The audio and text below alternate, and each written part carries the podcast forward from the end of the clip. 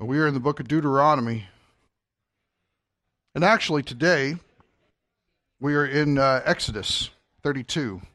Remember, what we're looking at is the comparisons between what's going on in Deuteronomy 9, because Moses gives a brief synopsis of the events that took place with the giving of the Ten Commandments and the immediate rebellion that he found due to the idolatry of the children of Israel. Exodus 32. He gave a running record to the second generation. And in doing so, there's some, some little points here and there that he left out of the issue that we want to look at today. So, Exodus 32. Man, new microphone. This is weird. Didn't pop, though, did it? Did it pop up? Pastor Paul was preaching? Pastor Paul preaching? Pastor Paul preaching? Yeah. Unless I do that. All right. Good deal. Yeah, we'll have to work with this. I was going to say, yeah, you can tell it's not broken in yet.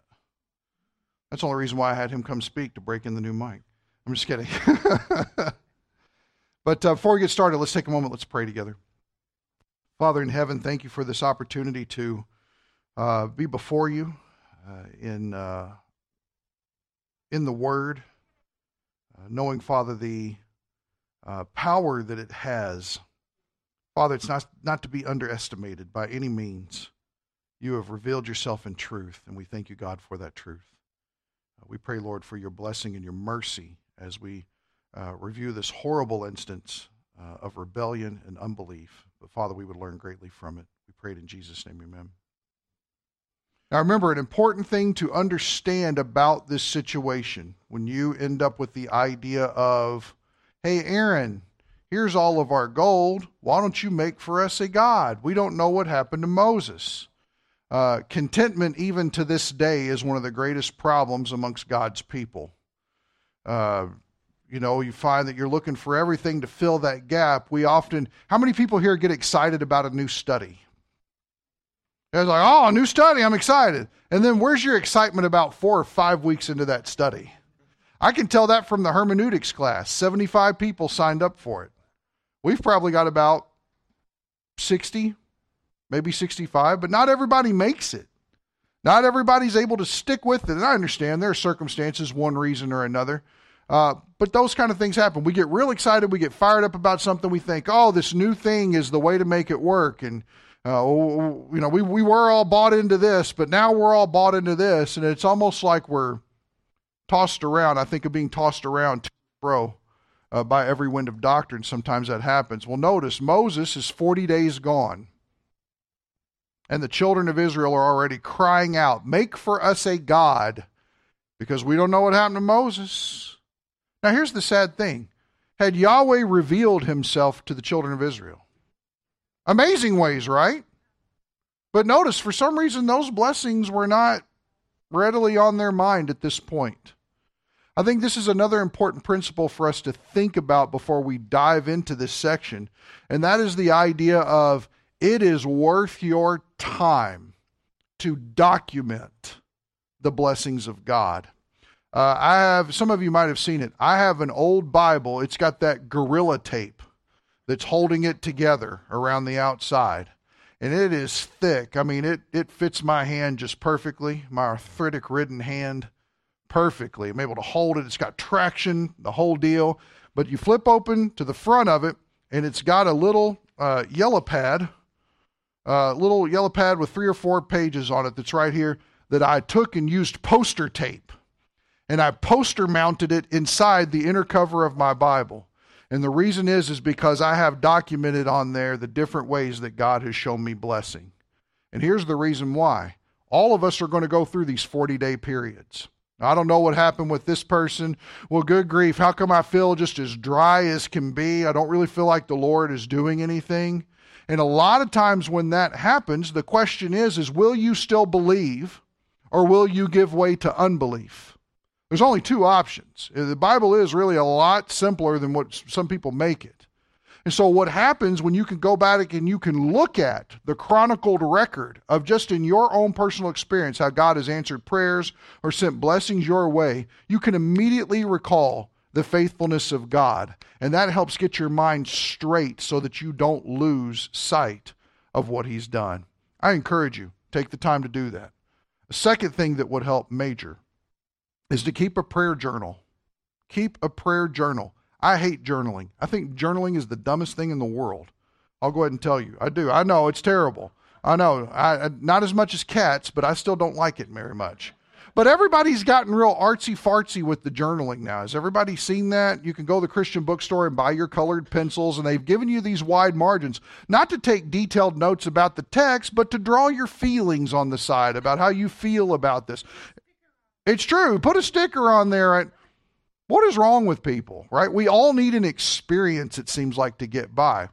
But, but as far as prayer journaling, the reason why you want to journal your prayers is because we serve a God that answers prayer. And so, what you find is if you have a prayer journal moving along and He begins answering these prayers, all of a sudden you have a book of blessings that it ends up being. Uh, my prayer journal actually started getting so answered, which was awesome, that I had to tear those pages out and start over with requests that were going on because all of a sudden I was running out of room to write. Oh, well, that one's been done, you know. And I was marking it, writing the date. It was answered, you know, 3 4 2019. Moving on. It's helpful to have these records. And why is that? All of us are going to hit a 40 day period.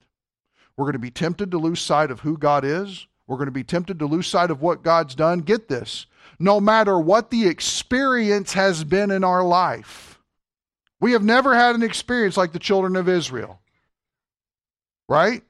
Cloud by day, pillar of fire by night, meeting with the leader personally, hearing him audibly speak from Sinai, being so scared of his voice that we thought if God audibly opens his mouth again, my heart will stop and I will fall down dead. Don't ever let God speak to us again. Not because it was it was bad, it's because it was so awfully wonderful and awesome. By the way, did you guys know that the original meaning for the word awful used to be full of awe? Awesome. We now awful, like that restaurant is awful, don't go there. It used to mean, whoa, is what it used to mean, full of awe. What happened to language? Who knows? But anyway, this whole situation, we have not had these degree of experiences, but what we do have that never passes away is the Word of God. We're guaranteed it by the lips of Jesus. And let me remind you why this is important is because this is exactly in line with what Moses reiterated with the second generation in Deuteronomy 4. Remember, when God spoke to you, you didn't see an image. You heard a voice. You heard his word. He didn't give you something to look at and play with and glamour over and then build pictures with and none of that stuff. He spoke and that's what you needed to have. That was to be your focus. His word is the focus. So, with that in mind, we're in Exodus 32. And we're, if you remember, we started in verse 11. And let's read to where we got to, okay? Verse 11 Then Moses entreated Yahweh his Elohim and said, Oh, Yahweh, why does your anger burn against your people, whom you have brought out from the land of Egypt with great power and with a mighty hand? Why should the Egyptians speak, saying, with evil intent, He brought them out to kill them in the mountains and to destroy them from the face of the earth? Now, notice, he's saying here, you don't want your name to be publicly infringed upon by the pagans. That's completely against the whole reason why you delivered these people out of this situation. So it says here, forgive me, turn from your burning anger and change your mind about doing harm to your people. In other words, Lord, I'm asking you, please repent from this decision. Now that immediately unsettles people, but what you have to remember is is God does not repent like we repent. Our repentance, and here's what's caused confusion about this word. Our repentance is often coupled with sorrow. Okay? God's repentance is rarely coupled with sorrow. His regretting is never because he made a mistake. His regretting is how we have handled the directions in which He has led us. Okay? So that's really important to think about and weigh out. In fact, if you're ever looking for a book on repentance that helps solve that issue, Mary, do we have the Kokoris book on repentance in the library? If you are interested in looking at a detailed understanding of the word repentance, get with Mary. She can take you back to the library. She can put a book in your hands. It's not cumbersome at all. It's actually very thin, but he does an excellent job of giving a solid treatment to the word repentance and demonstrating how it's used throughout the Bible. It's very helpful and it clears a lot of the fog. So notice after that, verse 13 Moses appeals to Yahweh on the basis of his word. Now remember, the focus is always what has God said, always his word.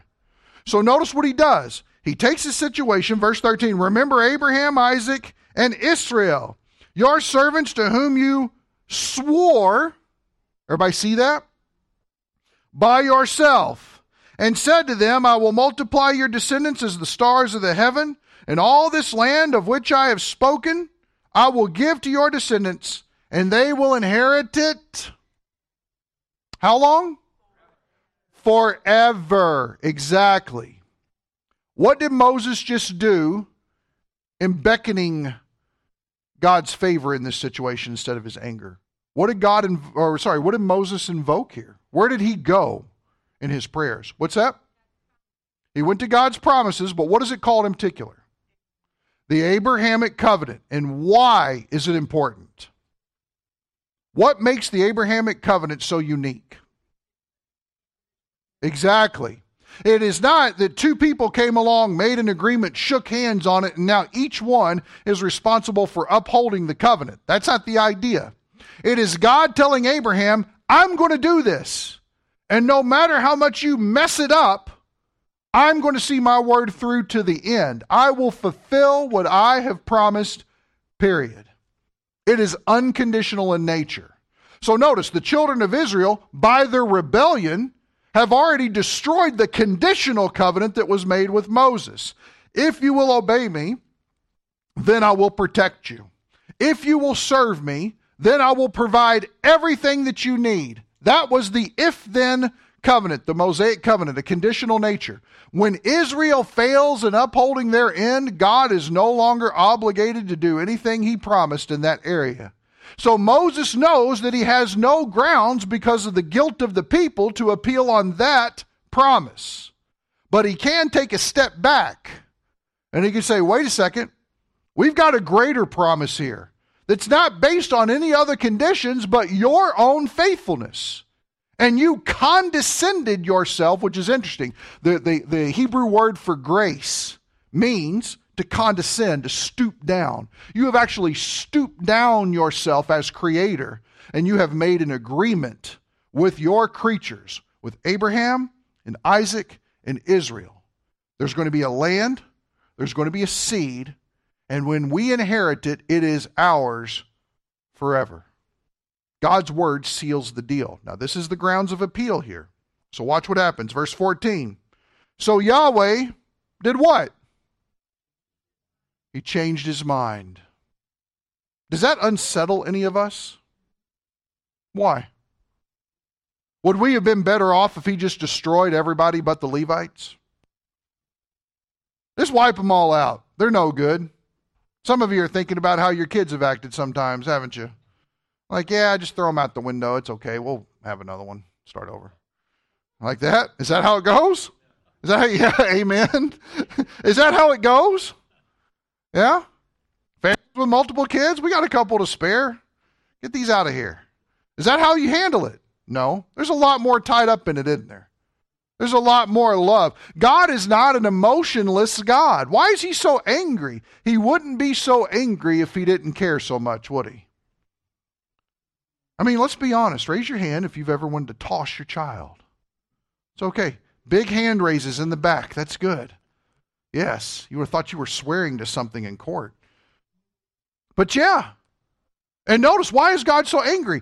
God's so angry for a reason as we are as parents, because we know that there is a much better way to accomplish what needs to be done, or a much better path for them to go, and they just won't do it. So notice that you need the promise of the word to appeal to a holy God who has the power to destroy an entire nation of people with the snap of his fingers. This is a serious thing. Sometimes people call this Moses standing in the gap. It is a big deal to think that you come before the Creator God and say, hey, um, according to your word, will you change your mind? That's a big deal.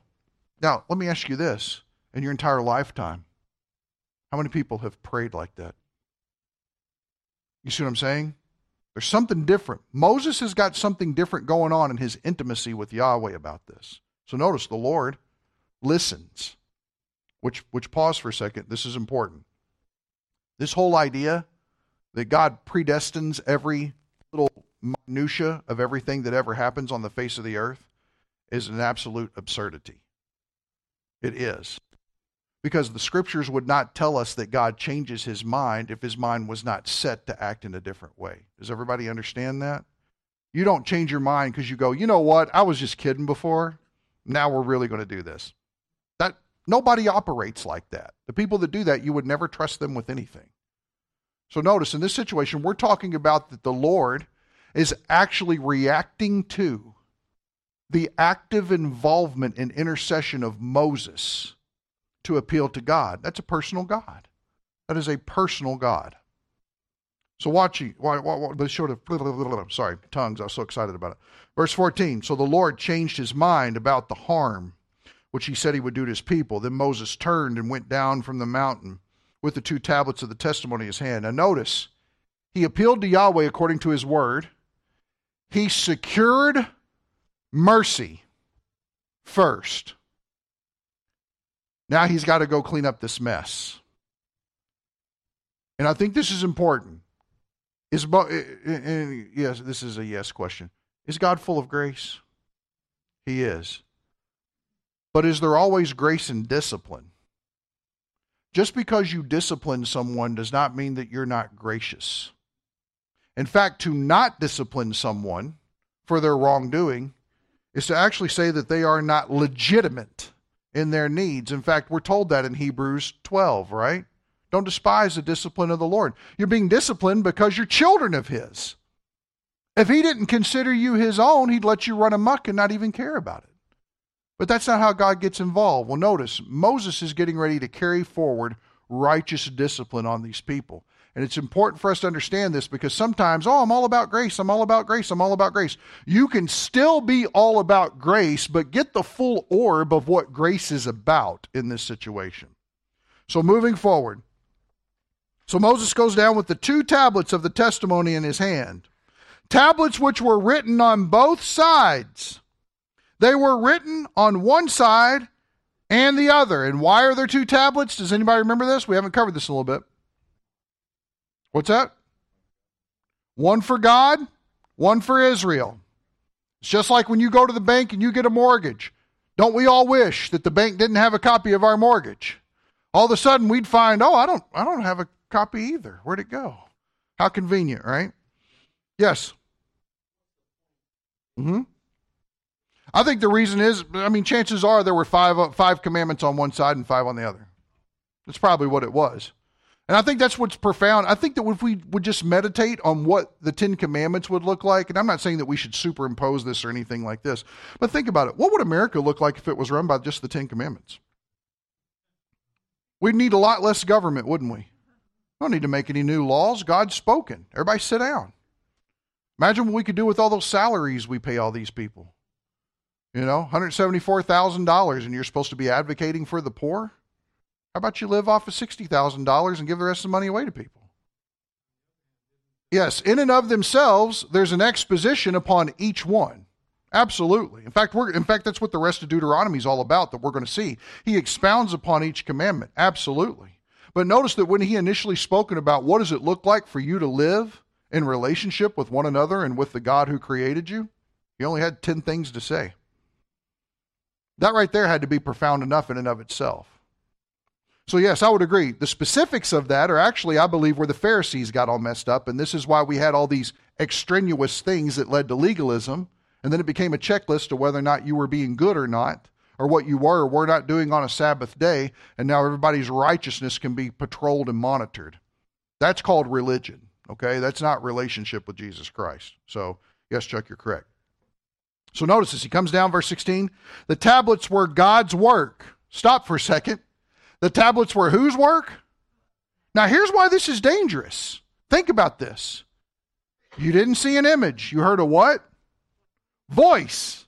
And now that voice has wanted to make it much more tangible for you, the second generation, not necessarily by speaking from the mountain audibly as he did to the first generation. You got to remember, there's some people here that weren't around for that time. Their parents, their ancestors died in the wilderness because of their sin to go into the land, but now he has actually written them on tablets of stone for them to have in front of their eyes. This is a major point of revelation. So notice, they were God's work, and the writing was God's writing engraved on the tablets. Now, when Joshua, that's the second in command, heard the sound of the people as they shouted, he said to Moses, There is a sound of war in the camp. What do you think war sounds like? Tornado. What is it? A lot of yelling, massive chaos. Probably sounds like 12 of me preaching. Who knows? Verse 18. But he said, It is not the sound of the cry of triumph. Okay? In other words, it ain't good. Says here, Now is it the sound of the cry of defeat? But the sound of what? Singing. Singing. Pause for a second. We're all up on the mountain. Okay? Joshua's having this conversation with Moses. We're standing in the presence of a holy God. It's far off a little bit. And you hear the sound of singing. What's going on down there? They're worshiping a golden calf. And this is the most joy they've had since they saw the horse and his rider thrown into the sea, right? Everybody remember that? Exodus 15? And now there is singing because now we have something tangible to worship, and now we have a reason to rejoice. And we can forget about Moses and all this stuff he was trying to do with us. We can now move on in our lives and, and get on to better times now. Let's all sing and party after 40 days. Everybody talks about it takes 28 days to develop a habit, right? Good grief. What happens in 40 days? Insane. So here we go, verse 19. It came about as soon as Moses came near the camp and he saw the calf and the dancing. Now, I don't care who you are, Baptists just fell over, okay? They're not just singing, they can handle singing. Dancing, obviously these people are not saved. They're going to hell in a handbasket, right? And I'm sure there's a couple Baptist preachers that would deliver them themselves. So, uh, notice that's not the issue. I like to poke fun at that. And Moses' anger burned. Everybody see that? Watch this. And he threw the tablets from his hands and shattered them at the foot of the mountain. Now, this is a little less dramatic than how Charlton Heston did it, okay? Because if you remember, Moses was on the side of the mountain and the calf was a good 75 yards off or something. And it's like the greatest quarterback long bomb Hail Mary you've ever seen in your life with these tablets, okay? And he hits the calf and it explodes, which is way more dramatic, okay? Uh, but no, he threw them down and he broke them. Does everybody see the symbolism? Does everybody see the idea of your God is bowing down to make this relational covenant with you, one of protection and provision? And here you are already, before I could even bring it down in front of your face, breaking it. Everybody see that? Now remember, the reason why the Ten Commandments is important to embrace is because it is what is known as a suzerain vassal treaty. And this was a method of establishing relationship at that time that was common all throughout. So the Lord is stooping down to relate to them. The suzerain is the great king. He is the dominant king. He is the powerful king.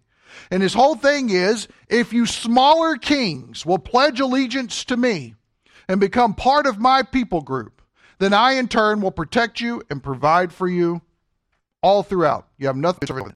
Thank you, Taylor. I know it's good. Using his feet. Good guy. So, but I will take care of you. This whole idea of this interchange between a great king and this conditional relationship with them. God wants to care for these people. God wants to love them. And these people are only. Everybody see how sad this is.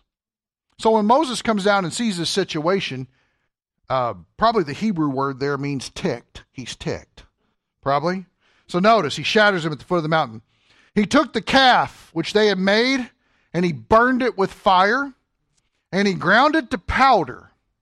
Now he recounted this part, right? He ground it to powder, powder and scattered it over the surface of the water. And then he stopped there in Deuteronomy. Yes, everybody remember this? For some reason, he didn't bring this last part up, but look what happens. And he made the sons of Israel do what? Drink it. Anybody ever tasted gold? Imagine that. Imagine how this is discipline. He made the children of Israel drink it. Now, I don't know what mode or method of discipline, but he probably had the look. Do you remember when your dad gave you the look? And you were like, oh, you immediately covered up your backside, you straightened up real quick, you had the greatest posture ever at that time. Moses probably had the look. He struck you with those beady eyes and, and it was over, okay? They actually drank this water. He took the idol that they worshiped, he showed it for what it was. And it's interesting because the taking of water has something to do with partaking in something, like you partake in a meal or something like that. Scary stuff here. Now, is this on? What's wrong with it? It's new. Yeah. Okay. So now, verse 21 Then Moses said to Aaron, You can't find good help these days, can you? Moses said to Aaron, What did this people do to you? I love this question. While I was gone, you were supposed to hold the fort. What happened? Out of all of this unfaithfulness, how could you be unfaithful? You were supposed to watch over these people, and you were supposed to stand in the gap I was standing in the gap above. Now they're brothers, which makes it smart just a little bit more, okay? What happened to you?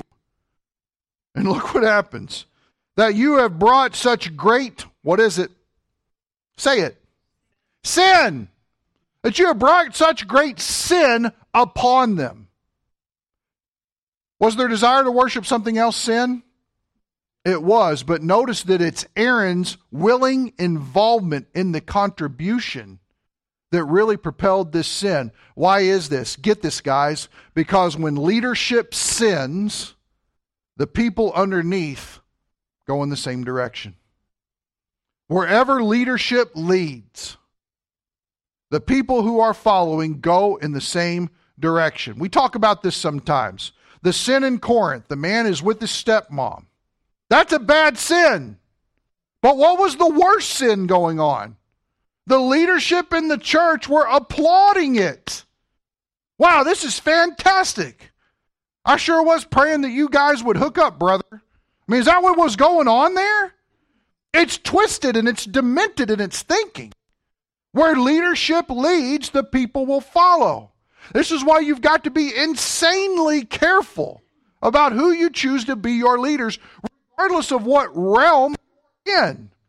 And this is why you cannot sacrifice or slack back from a full devotion to God at all times. The crowd is going to go in the other direction. They're going to.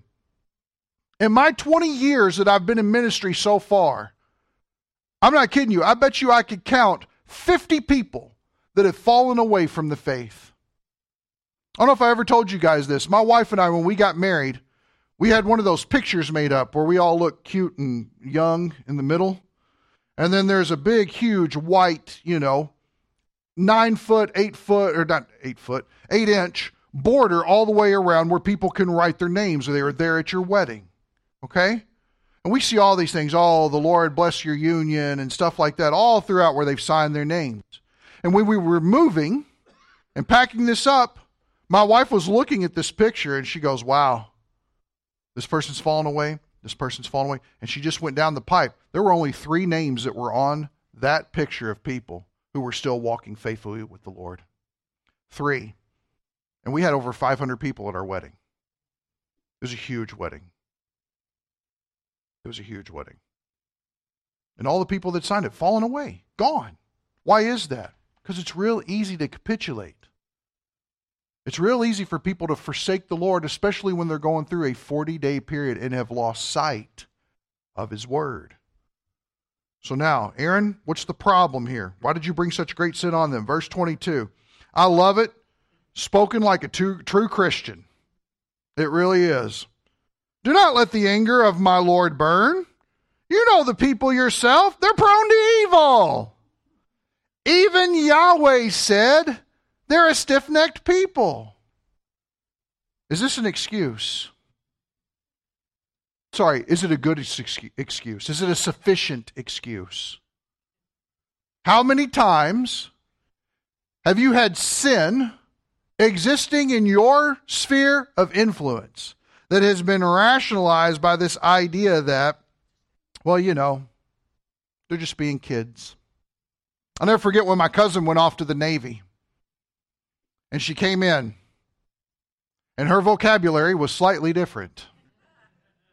She was very affluent in the ways of the sea. And I said, Mom, why is she talking like that? And I forget, my mom said, Well, when you get in the Navy, that's just the way all Navy people talk. Now, what I love about that is, is I've never heard anything like that out of Pastor Steve's mouth. You see what I'm saying? It doesn't have to be that way. Sometimes we act like that sin is just a, well, you know, let's just let it go this time. And it's not. Sin cost the life of the Savior. Out of how powerful God is, sin was the one thing that we would cling to that would separate us from His love and blessing.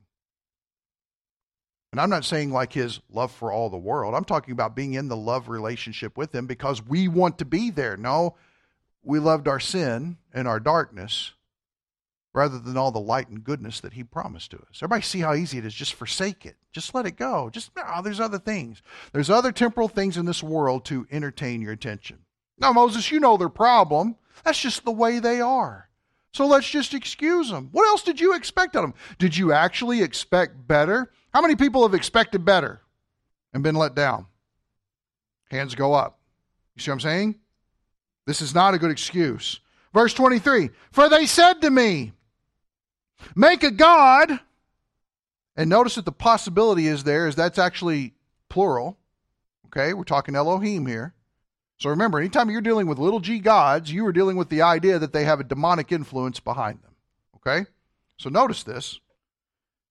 Make a God for us who will go before us. For this Moses, this man who brought us up from the land of Egypt, we do not know what has become of him. And I said to them, Whoever has any gold, let them tear it off. So they gave it to me. Pause, stop. Is everything he's saying true so far? It's all true. And then the lie comes, right? Notice they gave it to me and I threw it into the fire, and out came this calf. Really? Notice that Moses doesn't respond with, No way. This is not a Bill and Ted response here. Now, when Moses saw that the people were, I love this, out of control. How many people have a King James here that you're reading from? King James. What's your say? What, what translation is it? Running wild in the NIV. The ESV says when they had broken loose. The King James uses the word naked. Does everybody get a pretty vivid picture of what might be going on around this calf right now? It's probably a certified orgy, is what it is. So, can you imagine that Moses has just spent 40 days and 40 nights in the presence of God Almighty? And he is actually holding in his hands something that the finger of God has actually written upon, which we don't see anywhere else. And as he hears about this situation, and he pleads with God for mercy in the situation according to his word. And he now heads down the mountain. Can you imagine the scene that he came out on? Cecil DeMille could not capture this on film at that time. But you can you imagine what's that? It would be triple X rated. Can you imagine? I was going to say, can you imagine what the rating would be if Mel Gibson got a hold of this and tried to put it in theaters now? You see what I'm saying? You actually couldn't go and see it. What's up? That's an interesting question. The, prob- the problem is, is that number one, anytime you're dealing with hypotheticals in the Bible, it's always dangerous. Well, but another thing would be the fact that Moses told him, You wait here with the people. Joshua and I are going to go up and meet with the Lord. We see many instances, especially when the elders of Israel. See, here's the crazy thing. In the first generation, the elders of Israel were called to go up part ways of the mountain with them, and they actually dined with Yahweh. They had this experience alongside Moses with Yahweh that was unfathomable in the idea of establishing an intimate relationship with them. So, what? Maybe Aaron wanted to see what happened. Maybe it was that the itch for sin was just getting a little much for him. He, I tell you what, he probably did. As somebody who was in a leadership position, he thought that he could maintain some semblance of integrity and yet still feast upon the sin with his eyes, but yet he's not committing it, you know? You, know, you shall not murder. Well, I didn't I didn't do anything that person, even though they made me really mad. No, Jesus said if you hate that person in your heart, you've killed them. Maybe because they weren't taking the heart of the law. Aaron wasn't taking the heart of the law into consideration. I don't know. See, that's the interesting thing. We can all we, we can all do the, the 2020 hindsight thing, can't we? I would have handled it differently. Would you? You got a whole mob of people. We're not talking about just like 20 guys waiting to fellowship. That's not what we're talking about. We're talking about probably upwards of 2 million people after 40 days that are getting restless and they want an answer now. We're talking about a mob mentality. Let me ask you the question. We'll close with this because it's time. And don't answer out loud. You don't have to, but just think about it what you would do if you were Aaron in this situation. Would it not have been better for Aaron to lose his life than disobey God? You see what I'm saying? And how many of us would have really made that choice? Yeah, I can count this life over for being faithful to the Lord. Well, I live in America. That'll never be required of me. Let's not be so foolish. When people are sinful and emotional, they do dumb, irrational things. And sometimes that costs the life of people. Uh, understand, we're, we're, we're never called, we're never called in all of history to control people. Never. What we are called to do is have an intimate relation with Yahweh our God through the Lord Jesus Christ ourselves and steward ourselves towards godliness and righteousness. Let the effects of that be what they may, but we remain focused on His Word no matter what. Sound good? Let's pray. Father, we thank you for putting this occasion in your word, that we can talk about the, the struggles and the emotional excuses that are made for sin. And to see, Father, that regardless of what the situation is, your word stands true. Your word is always to be respected and followed. Your word is always to be embraced and held to and loved. Help us, Father, uh, to realize that Jesus Christ has made this uh, an incredible possibility to walk in righteousness with you. We thank you, God, for the indwelling Holy Spirit who aids in this situation and guiding us and leading us into all truth, providing for us what we need to say, who is a comforter, a very real help always, and is with us forever. Uh, we are an incredibly blessed people. Father, thank you for the wisdom that you give. We pray it in Jesus' name. Amen.